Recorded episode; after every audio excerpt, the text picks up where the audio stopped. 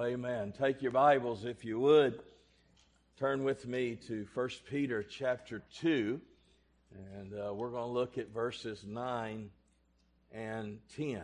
Just a reminder, real quick, before we read these verses together, what we've already looked at.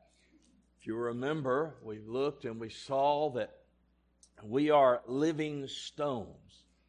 And you say, what do you mean by living stones? Well, because Christ is the living stone, we derive our life from Him, therefore we become living stones. And then we discovered last Sunday night that as a living stone, Christ becomes a stumbling block to those that are lost or those that disobey. And he even says he becomes a rock of offense in verse number 8. And so he chronicles who we are as a church. Then he chronicles who others are that do not know Christ. He says, This is what's true of you, the saved. This is what's true of them that are not. And then the first word of verse 9 but. So now he goes back and he's going to talk about who we are. We just sung the song, I am who he says I am. Can I ask you a question? Do you believe that? Because that's what we're going to look at. So, who am I? I've entitled this message simply this I am what?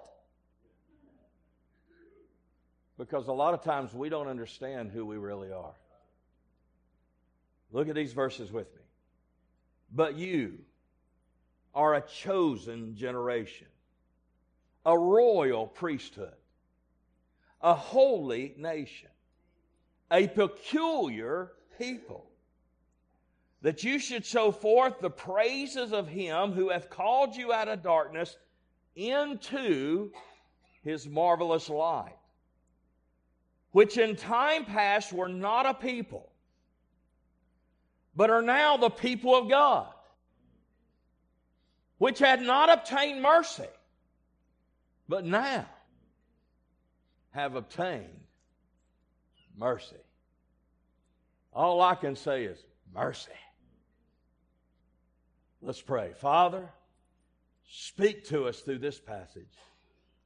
For your honor, your glory, and your namesake, in Jesus' name.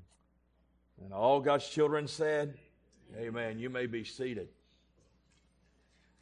Well, I want you to look at this passage as he begins to contrast again the saved from the lost. Living stones to those that allow the living stone, the Lord Jesus, to be a rock of offense in their life. Yet at the same time, but you are. Now, I want you to look first at the truth about the saved. The truth about the saved. Now, notice the word very clearly. It says, but you are. Not you will be, not you might be, you are a. Now, let me tell you something, folks. What we're about to look at today is a settled fact and a settled truth for every born again child of God. I've said this to you before, I've said it to you a million times, I want to tell you something. I'm going to say it a million more times as long as God gives me breath to breathe. And you say, What did you said to us so many times? The greatest need we have is to know who we became when we became a child of God. And if you don't understand who you became, you're never going to know the glorious riches and inheritance that you have in Jesus Christ. If you don't know how God sees you, how are you going to ever know how to see yourself? And we must see ourselves the way God sees us. And you say, why is that important? Number one, it'll expose any deception. Number two, it'll encourage the downhearted. If you see yourself the way God sees you and you're truly saved, if it don't pick your, your head up, if it don't lift your head up as they sung a little bit, if it don't cause joy and praise to come from your lips, I promise you, you need to check up to make sure you are who you think you are. to see ourselves as God sees us. Well, I want to tell you, there's no passage that outlines it more than this right here. And so I want you to look at the truth concerning the saved. Now, he goes through these defining characteristics of how God sees the saved. Now, here's what's unique about this truth. All of these was while God saw Israel in the Old Testament. It's what God said about Israel in the Old Testament. Now he's saying about you and me, the church. Now, some take these words that we're going to look at in just a moment, and some take them to say that when God gave the gospel to the church and he turned away from giving the gospel to Israel, that the church became Israel. I want to say something to that real quick. Absolutely not. The Abrahamic covenant is to Israel, not to the church. Now you say, well, how do you know that? How do you know that the church is not the new Israel? I want to tell you how I know. Number one is simply this Israel was a physical race God chose. The church is a spiritual race God chose. Now you say, wait a minute. I'm a physical person. I'm part of the church. You are. But I want to tell you something. The church is made up of individuals that make up a spiritual body, and that body is the body of Christ. And so we're not Israel. You say, well, why would God say of us what He said of Israel? Because we became, in a spiritual form, what Israel will never allow themselves to become. Now, with that being said, I want you to see, I'm going to look at four things that are the truth about the saved in this verse. The first thing is a selected people. He says, You are a chosen generation. Now, the word generation here can be translated two other ways, and both are correct. Can be chosen people, or here's the best translation a chosen race. Now, listen to me. How many of you agree today when God saved you? You became God's people. You became a chosen race. Now, listen to me. Here's what's glorious about God's people the Bible says there's no Jew or Gentile. In other words, can I tell you something? The race that is under Christ, here's the reality of it. It don't matter if a person is black, white, Hispanic, or any other. Let me tell you something. We are all one people equally in Christ Jesus under God. We became one race, a spiritual race. But now, here's what he's saying He said, You are a chosen race or a chosen people.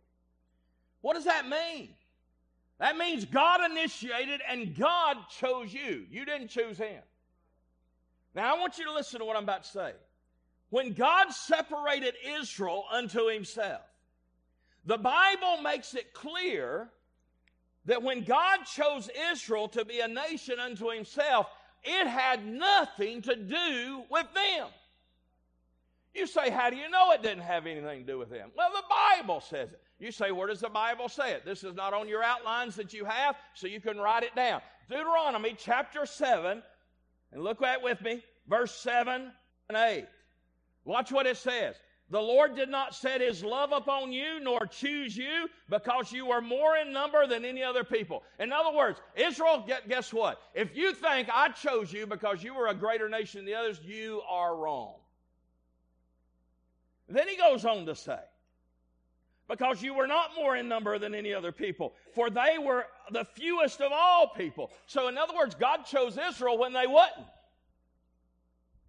How many agree? God started from nothing when He chose Israel. But because the Lord loved you, and because he would keep the oath which he had sworn unto your fathers, hath the Lord brought you out with a mighty hand and redeemed you out of the house of the bondman from hand of Pharaoh, king of Egypt. So why did God choose Israel? He loved them. Guess what? God initiated your salvation. You had to respond. God didn't force you to be saved. But God initiated your salvation not because of what you've done, not because He looked at you and says, Wow, I think he would be a good one. I hear people all the time, Boy, I want to tell you, so and so passes away. And here's what I hear at funerals all the time Boy, I want to tell you, God's getting a good one today. I got news for you. There's no good about us. The only good about us is Jesus. He didn't choose us because we were good. He chose us because He placed His love upon a people like me, like you, that were unlovable.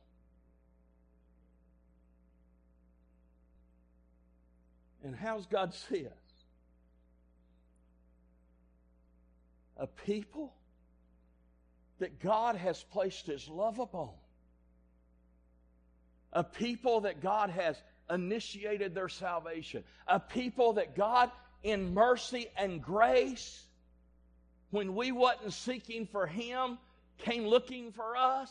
And a people that God saved, set apart, and chose unto Himself as dear and precious. You say, Preacher, you don't know me. I'm not very dear and precious. If you're in Christ, you are to God. Because God sees you in Christ Jesus.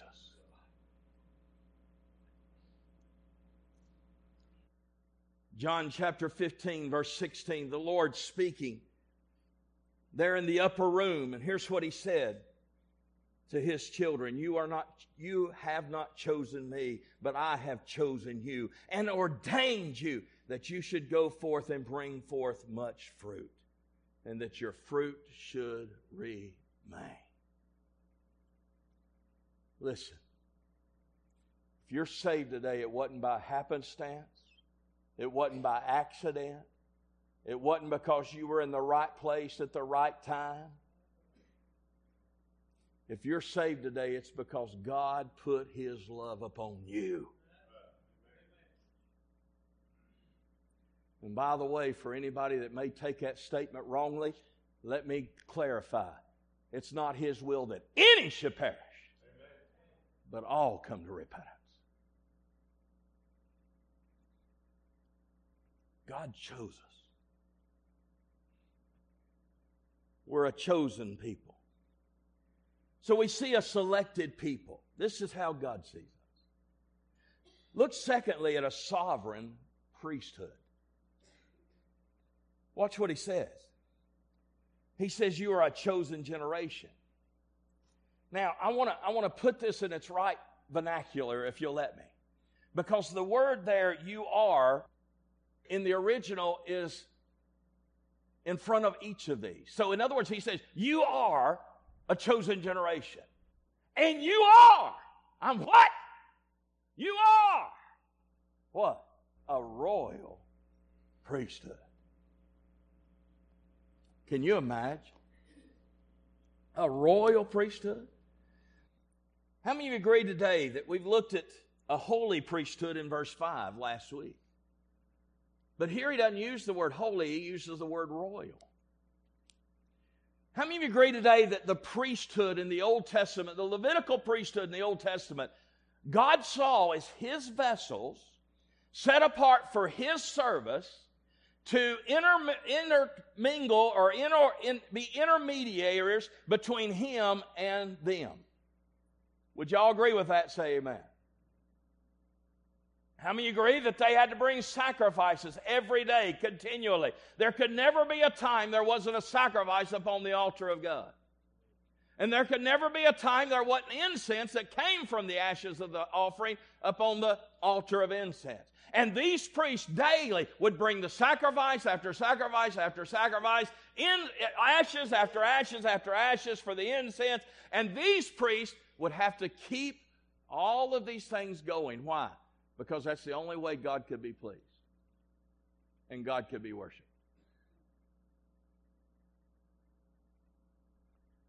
And yet, none of these priests could enter into the Holy of Holies of God's presence, except for the high priest one time a year. So, in other words, if you were, they had, if you will, there were sections or priestly sections which they would serve on a given period of time, and then a next section would serve, and then the next section would serve. And here they would do, they would serve, and they'd keep ashes upon the altar of incense. They'd keep offerings upon the burnt offering. And they would do this day after day after day until their allotted time was up. Then a next section would come on, do the same thing, and they never got to enjoy God's presence.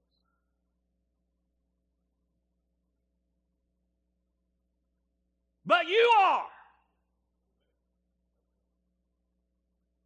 Oh, listen. You're not a Levitical priesthood.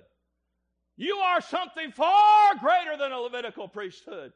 You are the priesthood of God. And what does that mean to me?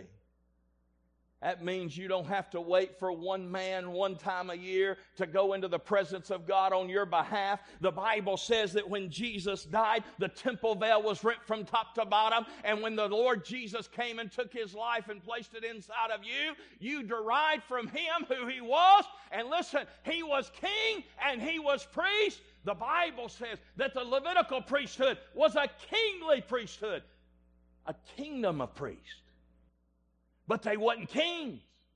But the Bible says of you and me that we are not just priests, but we're kings and priests. You say, How can I be a king? How can I be a priest? Because Jesus is King of kings. And can I tell you something? He is the glorious high priest.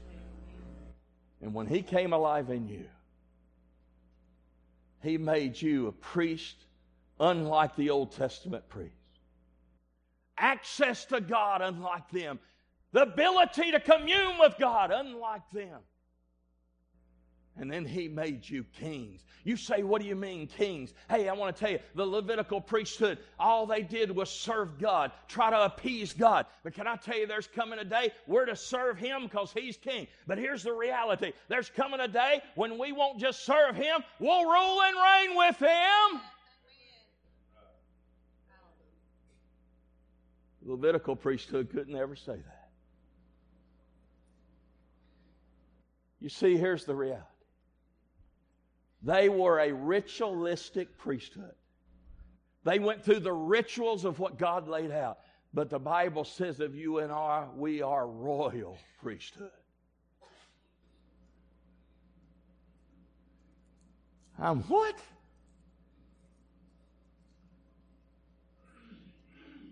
I'm a royal priesthood,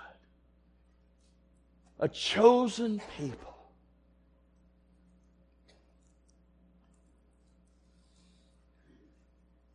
A sanctified people. It says you are a holy nation. This was the admonition that God gave Israel over and over again. You are to be holy as I am holy. We've looked at that in relation to the church already. So, what does this mean, a holy nation? Simply means this that your nationality as a Christian. Now, I'm probably going to rub somebody wrong here, but can I tell you something? In all love, you'll get over it. Your nationality of a Christian is not confined to the borders of the East Coast and the West Coast. Your nationality as a Christian, listen to me, is not confined by any continent, any state, any county, or any country. Your nationality of a Christian is that you are a nation set apart unto God for God's glory. By the way, I praise God for our nation. But I want to hear tell you Unless God intervenes, our nation is already gone. And with that said, how many of you glad today you have the freedom to come in here and worship? I'm going to tell you how God made that happen because of the veterans that fought for this country. But the borders of this country don't define you as a Christian.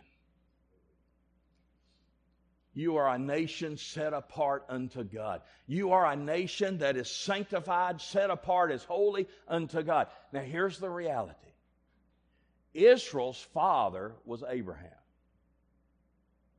Israel couldn't call God Father. Y'all do know that, say amen. David couldn't call him Father. Matter of fact, Jesus told the Pharisees in the Gospels, Your father, Abraham. And then he contrasted it, but my father. Are y'all with me? Say amen. Now listen. So here's the reality.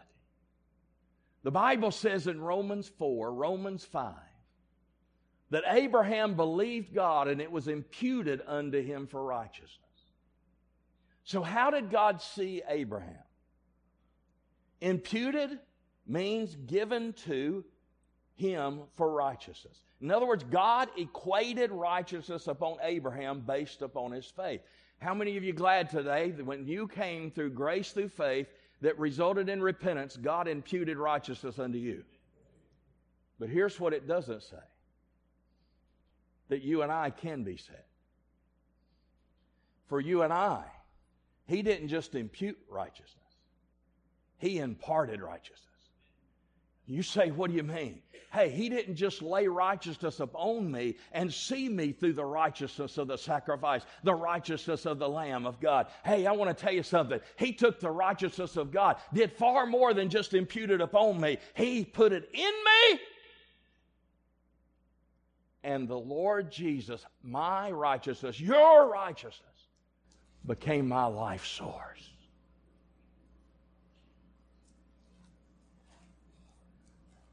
And God sees you as a holy nation. You say, well, who's the king of this nation? Jesus Christ. The one that made you holy.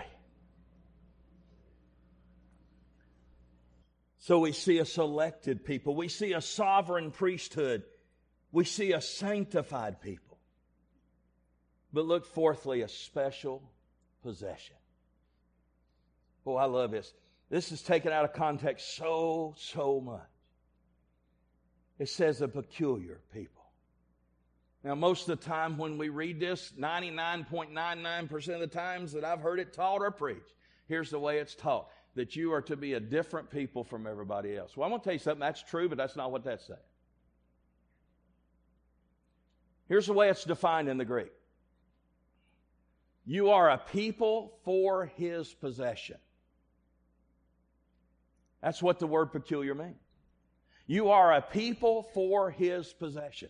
Now you say, well, what do you mean by that, preacher? It simply means this that you are a people poor for profession. Meaning what? That God possessed you. God purchased you. God brought you unto himself. God made you his people. God made you peculiar. Why? Because you're not the world's anymore, you're his. Now, are you going to be different? Yes. But see, can I tell you something? A religious lost person can look different and look peculiar. How many agree there's a lot of lost people you walk around and you see them dressed the way they're dressed, acting the way they act? You scratch your head and say, that's peculiar.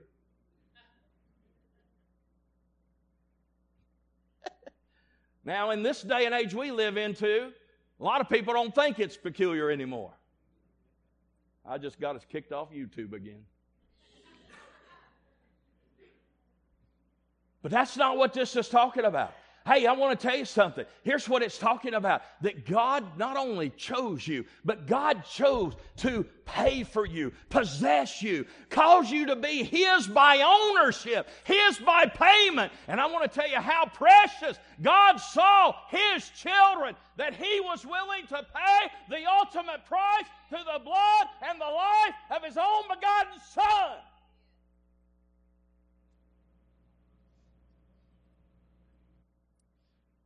Would you give your child's life for anybody you know?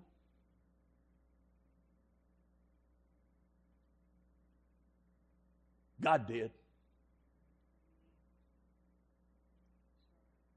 Now, don't us get the big head today when we walk around and say, Oh, I'm precious to God because He purchased me. Oh, I got news for you. The only thing that made you precious was the Lord Jesus. But you are precious.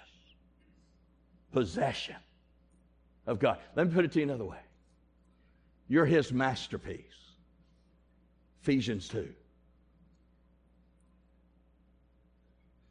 You're His treasure.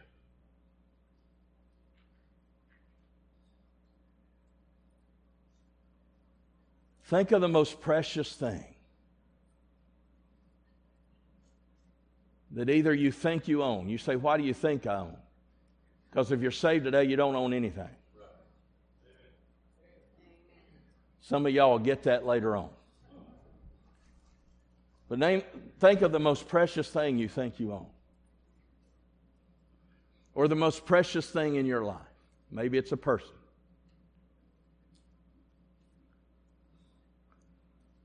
What depths would you go to to provide and protect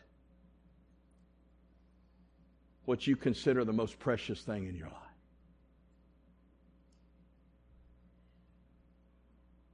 Now, you take what you thought, what I would do, what depth would I go? You manifest that about a thousand times, and you might touch the hem of the garment of what Jesus would do for you.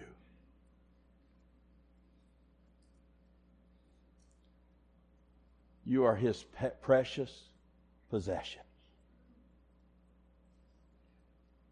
Why would he want me?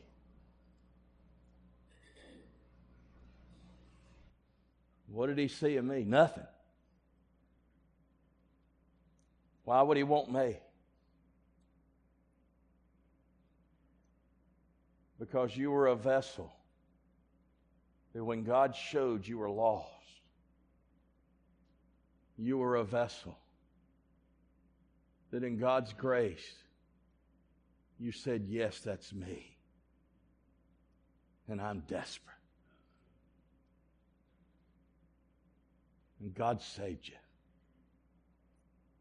And God put within you a treasure in an earthen vessel, 2 Corinthians 4. And the vessel became precious because the treasure that was in it was highly precious. I'm what? You're a chosen nation, chosen generation. You're a royal priesthood. You are a sanctified people. And you are a special possession. Well, that's the truth. Look at Malachi chapter 3, verse 17. How did God see Israel? And they shall be mine, saith the Lord of hosts. In that day, when I make up my jewels, and I will spare them, as a man spareth his own son that serveth him. Did God see Israel as special? But Israel didn't have the Lord Jesus living in them. You do. Preacher, are you saying I'm a jewel unto God?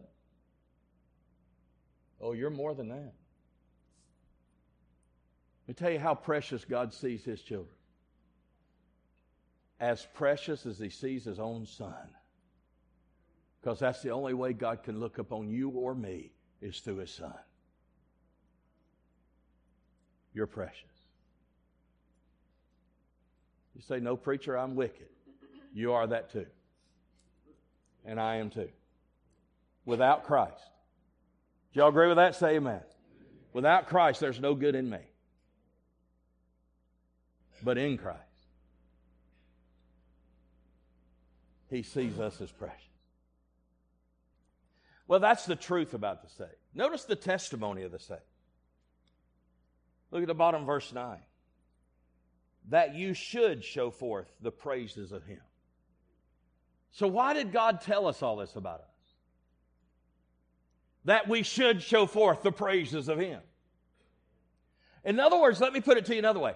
How many of you remember the day God showed you for the first time you were lost? How many of you remember how absolutely horrifying that was to you? I mean, to see yourself the way God saw you, in your sin, in your losses, and then all of a sudden God saved you. But much more than that, He made you His chosen people, His royal priesthood, His holy nation, and His possessed peculiar people. And now, all of a sudden, with that glorious salvation, in the light and in the reality of what I saw about myself when God brought conviction upon me when I was lost, how can I not say, hey, listen, let me tell you about the magnificency of my God?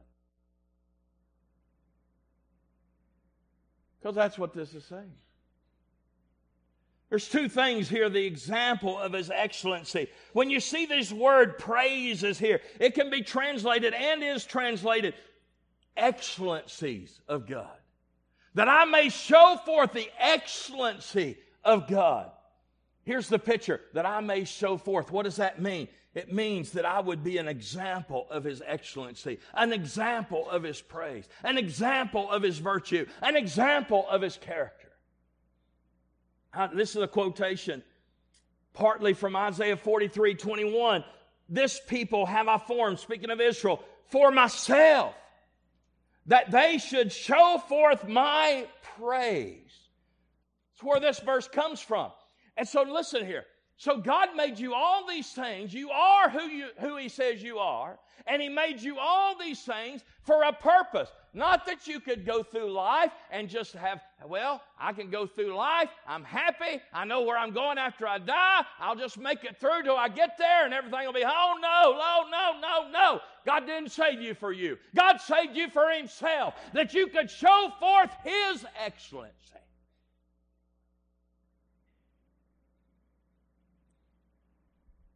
Now, let me ask you a question.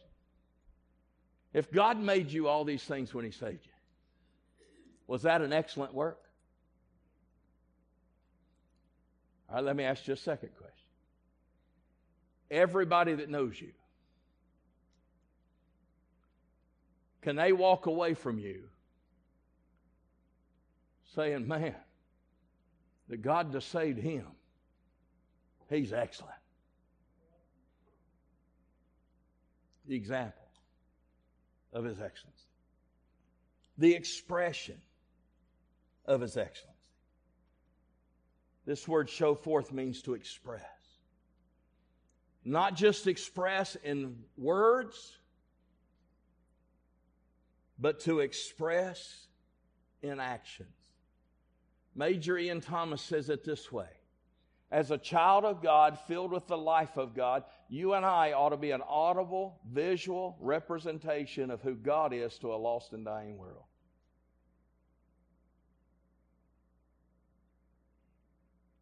How many agree the, the key characteristic of God is He's holy? Do y'all agree with that? Say amen. You say, why is that the key characteristic? Because it's based upon His holiness that you and I were born lost. Because we couldn't measure up.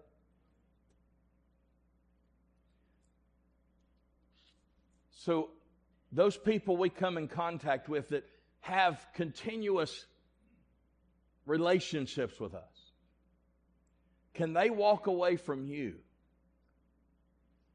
God's chosen people, God's royal priesthood, God's holy nation, God's peculiar people. Can they walk away from you and say, man, God's holy?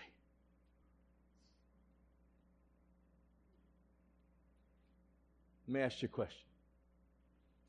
When the Old Testament priesthood would go through their rituals. How many agree they were meticulous in what they did? Now, I'm not going to take time to go through all what they did. We'd be here for another two hours.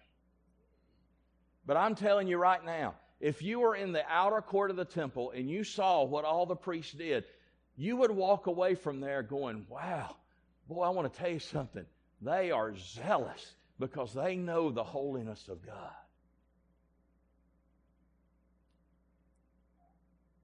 But you're not only his priest, you're his king. You're kings and priests. Notice, thirdly and lastly, this morning, the transformation of the saved. The truth about the saved, the testimony of the saved, and the transformation of the saved. Watch this. I'm to show forth the excellency, the praises of Him. Why? Because He's the one that called me out of darkness into His marvelous light. I want you to see a couple things here the overflow of grace.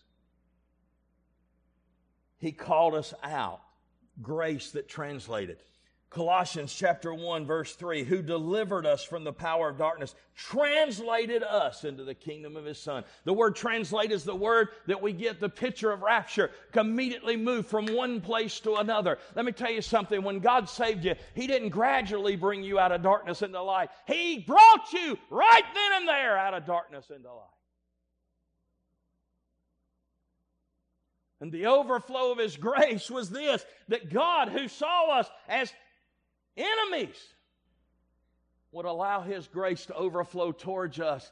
And in our darkness, which means our blindness, which means our sin, it means we don't have no light, we don't have any direction, we don't have any understanding. And God would open the blind eyes and God would turn the light switch on. God translated. But not only grace that translated, grace that triumphed. So he called us out of darkness, brought us in to his marvelous light. Can I tell you something today? If you've truly been saved, you win!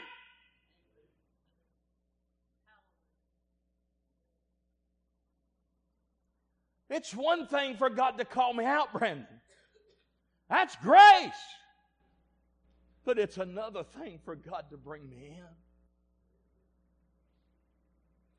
It's one thing for God to expose my darkness. It's another thing for God to turn a light switch on.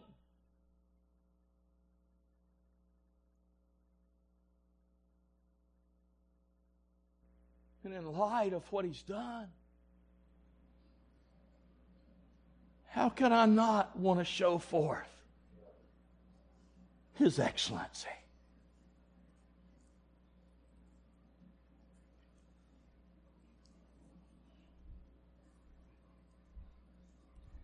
How many of y'all are grandparents? Raise your hand. Okay? How many agree when your first grandchild was born? You blew your Facebook page up.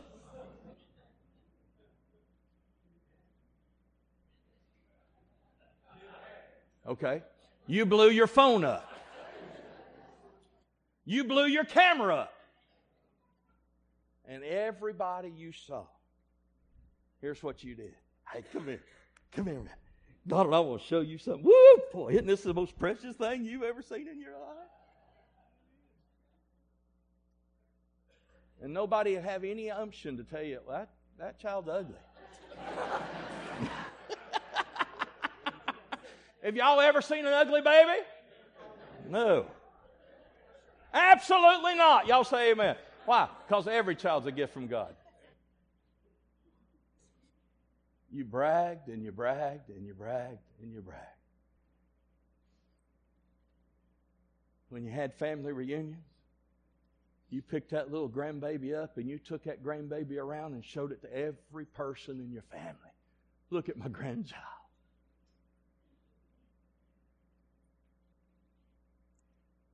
Your wife, your husband, your grandchild, your child did not do for you what Jesus Christ did for you.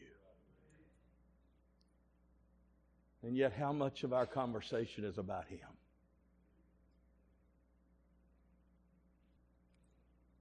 Not only overflow of grace, the outflow of grace. Notice what he says. Which in time past you were not a people, but now the people of God. In other words, in your lostness, God could not even look upon you because a holy God could not even look upon sin. And so, in God's eyes, you are not a people. But when God saved you, He made you what you were not. And now, not just He made you a people, oh, much more than that. He made you the people of Himself, His people, for His glory, for His pleasure, to manifest His love toward.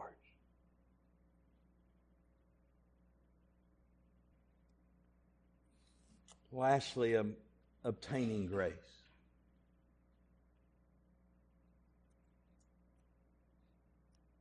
which had not obtained mercy, but now have obtained mercy. Let me tell you how this reads in the original Greek. When it says, which had not obtained mercy, here's what it means in original Greek which tried to obtain but could not find it. Listen to what I'm about to say. A lot of people are trying to find grace by church membership. A lot of people are trying to find gr- mercy by baptism. A lot of people are trying to find mercy by going through some formalistic things that the church has concocted over the years. I got news for you. None of those will let you have mercy. Because here's the reality it's passive in its voice, which means what? That only God could give the mercy. I couldn't obtain it. I couldn't garner it. I couldn't work for it. I couldn't be good enough for it. I couldn't give enough for it. I couldn't serve enough for it. I couldn't teach enough for it. I couldn't preach enough for it. But praise God, God knew I couldn't, and He did.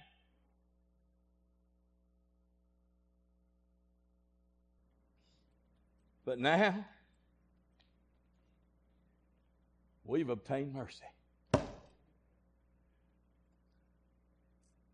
But I didn't need nothing to get it. But say yes to Him.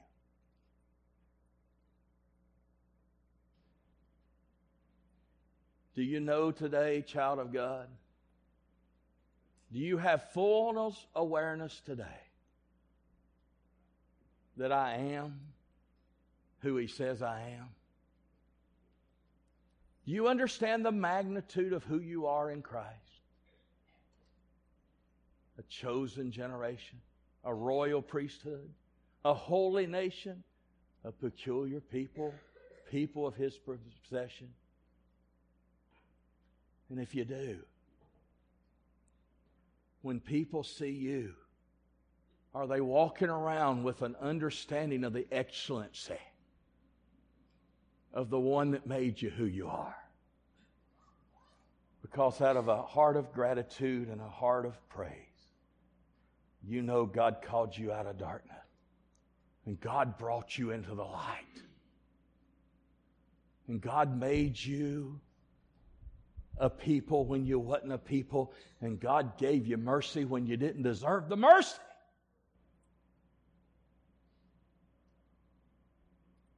So here's the question Is there anybody in here this morning that just honestly, with a true heart, say, That's never happened to me?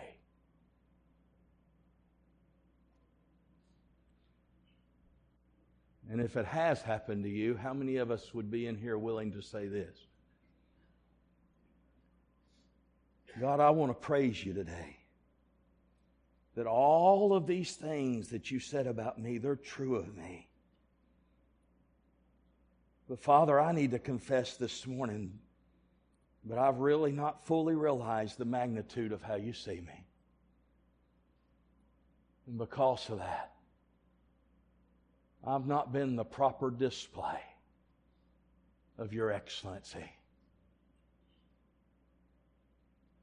So would you work that in me? that I would be the showpiece of your grace, your forgiveness, your love, your holiness. And that when people walk away from me, they'd see you. Because I am what I am. Because of you. Not what I done. But you did. People have seen me. Liberty Baptist Church, listen to me. You've seen me far too much.